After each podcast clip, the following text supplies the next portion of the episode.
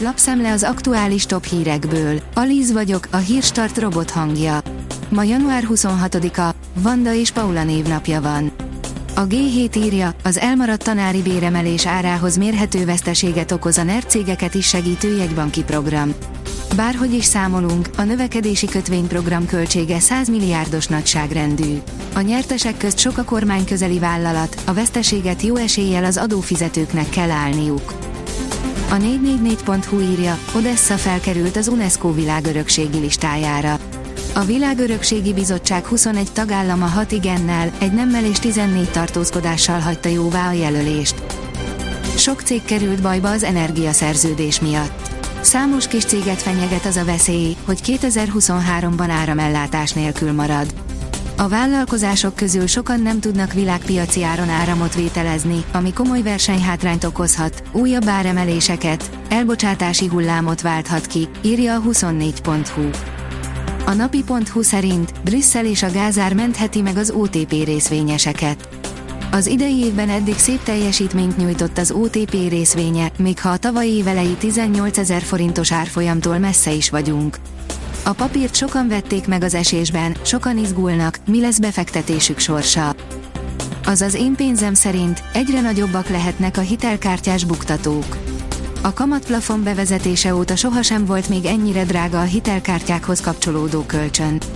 Akad bank, amelyik a jövő héten a lehető legmagasabbra növeli a teljes hiteldíjat, de 50% körüli teher több hitelintézetnél is akad. Esetenként trükkös megoldással húzhatják ki az adósok zsebéből a pénzt. Ebből a sportautóból nem akartam kiszállni. Csúszik a feneke, tapad az eleje, ordít az arcodba, hogy nyomjad még, megy ez jobban is. Amikor pedig kapkodod a levegőt egy menet után, megveregeti a vállad, hogy jót mentünk. Jöhet még egy, a Toyota GR86 lenne a legjobb haverod, áll a vezes cikkében. Kiizzatta a továbbjutást a Barcelona. A katalán sztárcsapat egy nullra győzte le a Real Sociedadot a spanyol királykupa negyed döntőjében, írja a magyar hírlap.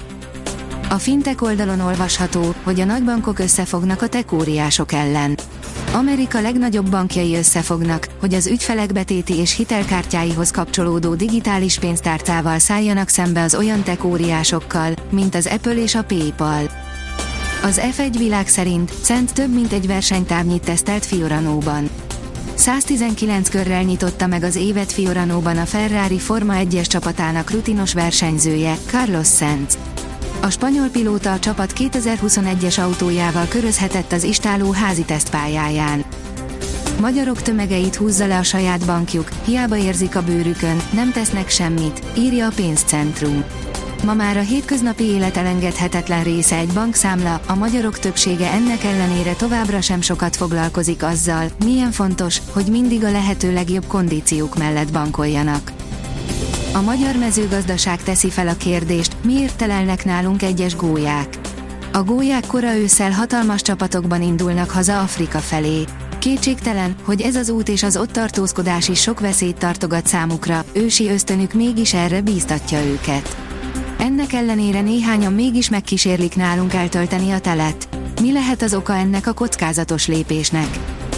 A 24.hu írja, kézi VB, verhetik a fejüket a falba a norvégok. Emberelőnyben támadhattak, egyel vezettek, de elvették tőlük a labdát a bírók, majd a spanyolok egyenlítettek. A meccs végül kétszeri hosszabbítás után dőlt el. Dánia kiütötte a magyar válogatottat a negyed döntőben, írja a büntető.com.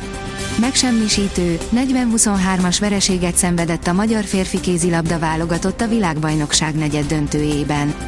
Azt persze a meccs előtt is tudtuk, hogy a Dán együttes erősebb a magyarnál, de a kialakult különbség és a mieink által mutatott játék megmagyarázhatatlan.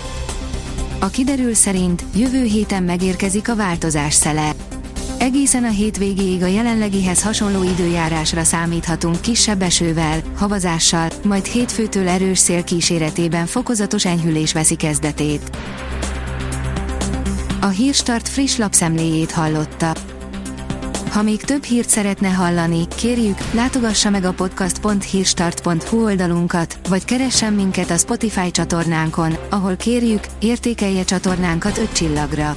Az elhangzott hírek teljes terjedelemben elérhetőek weboldalunkon is. Köszönjük, hogy minket hallgatott!